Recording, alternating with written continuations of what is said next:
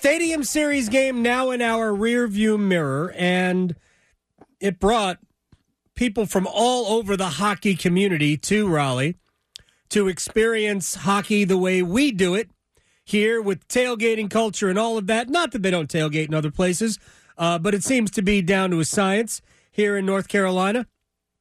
And prior to the game, and I think I saw this video on Friday, Pete Blackburn, who covers hockey for Bally Sports, uh, wondered aloud on a video, two minute and seven second video, whether or not this was not about Raleigh, by the way, whether the stadium series had sort of run its course. We do seem see a lot of same football stadium, baseball stadium, mostly baseball for winter classics, things like that. And maybe there's another approach. And he cited the Lake Tahoe game, which frankly was awesome.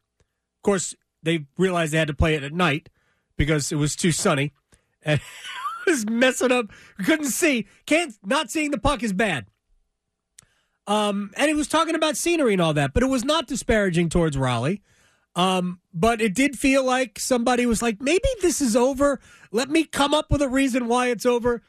I don't know. I think Pete Blackburn was won back over, at least by the city of Raleigh and Carter Finley Stadium, and he joins us on the Adam Gold Show. Thank you for doing this. I appreciate it. I hope that by my retweeting this, and I don't mean to think that I have this kind of influence, I hope uh, that my retweeting of this did not cause you or your timeline at Pete Blackburn any pain. But I think you had a good time, no? I definitely had a good time. I think you had a good setup there because my my intention wasn't to disparage Raleigh uh, or you know say that that game shouldn't have been happening. It was the day before, and my approach and my, my intended message was for, basically came from a marketing standpoint, right? Mm-hmm. Where it's you can look at it in two ways. Where you know, from my job is to cover the league from a national standpoint, and right. from a national standpoint, for a few years now, it's felt like the Stadium Series has lost a little bit of steam where it's not being marketed as heavily um, across across the United States and there's not much of a draw outside of the markets that it actually involves. It wasn't meant to be a shot at Raleigh or Canes fans saying that they don't support the team or they don't deserve that event because they clearly do. And they, they clearly a passionate fan base and clearly has been deserved for that market for a while now. And it's been waiting for a while. Basically, what I was trying to say was like the Canes should have got the Winter Classic, and we should be taking a different approach with the Stadium Series or doing something new outside of the Stadium Series that revolves around a scenic series. And I think whether it was my delivery of the message or like an eagerness to feel disrespected by fans i think it kind of got twisted in a way. Oh no there's there's no question. We, i mean we like to find slights. First of all we're used to disrespect here. And i'm not saying that you did that. So we're we're right. predisposed to find it whether it's from espn uh, mm. look i mean I, I wonder how many times even in the last year NC State has been called North Carolina by by so, ESPN. Uh, just these that's things a happen. point. Like like that layer to it is not something that I would have ever uh, considered being from not around that area. When I was down there, I talked to a bunch of people, and and, and somebody had said like there is a predisposition to feeling disrespected mm-hmm like as even as the NC State layer because of Duke in North Carolina yep. and like that sort of like little brother type thing. And I, that's something that I never would have considered and it did make more sense in that context. Want to hear some delicious irony, Pete Blackburn? North Carolina feels disrespected because that was more geared towards NC State than it was North Carolina it was at Carter Finley Stadium. Exactly. So what, what did they expect? What What were your impressions of just the uh, the the afternoon? Uh, like I know it rained through FanFest for most of the day on Friday, so we didn't get a chance. I didn't. Uh, we were supposed to do the show from down there, so I didn't get a chance to experience what that was like.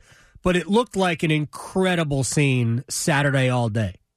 Saturday all day was as good as you could have expected. Uh, it, like the weather was unbelievable. It was warm during the day, mm-hmm. not a cloud in the sky, like perfect tailgating weather. And then on top of that, you had the temperature drop pretty drastically at night once the sun went down, which is better for the game itself and the quality of play. But the thing that most impressed me uh, throughout the course of the day was the way that the game was presented and sort of the atmosphere, not only from the local fans because they were great, but the presentation itself and the work done by the NHL to sort of give it a new spin made me eat my words about the stadium series feeling tired because the the the the sort of collision of college football and the stadium series gave this sort of like a whole new life to me. And now I want to see the stadium series sort of become that where you're going around the country visiting some of these these college stadiums and infusing that college culture with the stadium series and the NHL because that made the experience feel new to me. And and like being a Boston guy, mm-hmm. we've had three winter classics, two of them in the same place at Fenway Park. And like as cool as it is to see uh, you know, Fenway Park as the backdrop to a winter classic event, if you've seen it once, you've seen it twice. And it, it's the same thing. And I just think this felt like it was a brand new thing that is very exciting and made for an incredible experience. This is my favorite outdoor game. I've been to four of them. This is my favorite one. You don't have to butter us up here. People. I'm not. I'm not. I mean, I got absolutely blasted I, like uh, for a couple days based off of the, the initial video, right. and it, I'm telling you, none of it was a, a ways to get back in the good graces. I genuinely had like an unbelievable time. Pete Blackburn from Bally Sports is joining us here on the Adam Gold Show. You can follow him on Twitter at Pete Blackburn. Uh, the band eh, using NC State's marching band, yeah. I thought was a brilliant touch. And during media timeouts, they were doing a lot of the same stuff they do during basketball and football games, and it just fit. And maybe it was the venue and all of that. And look, Carter Finley is not it's not the most aesthetically pleasing stadium. And you were talking in that video, you were talking about wanting a scenic backdrop. And it's mm-hmm. not a scenic backdrop. It's an old stadium that still needs updating. The video board needs updating. But it did, man. That college flair was was tremendous. Yes. straight down to so what David Thompson and Dereck Whittenburg announcing stuff for the. So beginning. that was kind of part of it, right? Because I arrived there a, a, day or two before the actual event, and you get to the stadium, and there's there's not much to it. Like they have the rink set up and stuff, but right. you don't get exactly what you're going to get during the game. And like I said, no disrespect Carter Finley Stadium, but like I don't know how much of a hook that has from a national standpoint. Like it's it's not like a major prestigious uh, college football venue, at least right. in my mind, for, as an outsider. Uh, and you don't get to see like all the fixings that they're going to include in the game, and and you know from an aesthetic standpoint, like you mentioned, there's not a whole lot there. But once you put it all together, and you've got the atmosphere and some of the fixings, it was awesome. Yeah, well, there's a water tower on the state fairgrounds. That's uh, that's always good. Uh, Pete Black, can I ask you a hockey question? Did you cover Absolutely. the league? Or uh, do the Hurricanes need to add at the deadline? Um, especially yeah. as somebody who's based in Boston, knowing yeah. that Boston probably will stack those two teams up for me. So the thing that most concerns me when it comes to the Hurricanes is the center depth, right? Because I, as, as good as Jesperi Kotkaniemi has been mm-hmm. of recently, and I know that the Hurricanes, uh, like the front office, is, is gaining a lot of confidence in him being in that spot. Yep.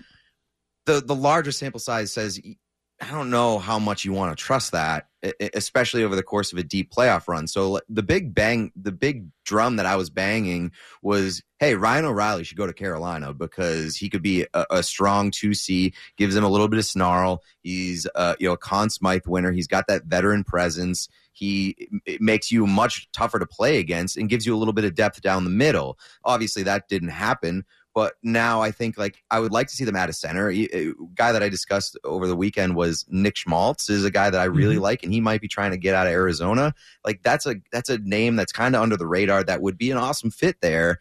But like Timo Meier obviously would move the needle a ton for that team. And we're starting to see Carolina how good they can be when they're putting the puck in the back of the net. Like they're a team that generates a ton, but before like a month ago, the finish really wasn't there. They ranked at the bottom of the league in terms of finishing ability. So you get a you get a scoring a scoring touch in that top six. Max Pacioretty was supposed to be that guy, but now you've got his money. You can add and, and add a little bit of scoring touch, and I think they need that. I think they need that too. I wonder if they're if Andrei Svechnikov, who has not scored in 2023, if he is just waiting to score all of the rest of his goals in the postseason. That would be a great that would be a great boost that that team. But honestly, at over the past month, month and a half, it doesn't seem like they even need it because they are starting to score a ton. They are. Aho's been great. They're, they're getting scoring from all sorts of places. Uh, but they need 37. Uh, Pete Blackburn at Pete Blackburn on Twitter. I thank you very much for doing this, man. Uh, hopefully, we can talk again. Yeah, absolutely. Thank you for having me. You got it. Pete Blackburn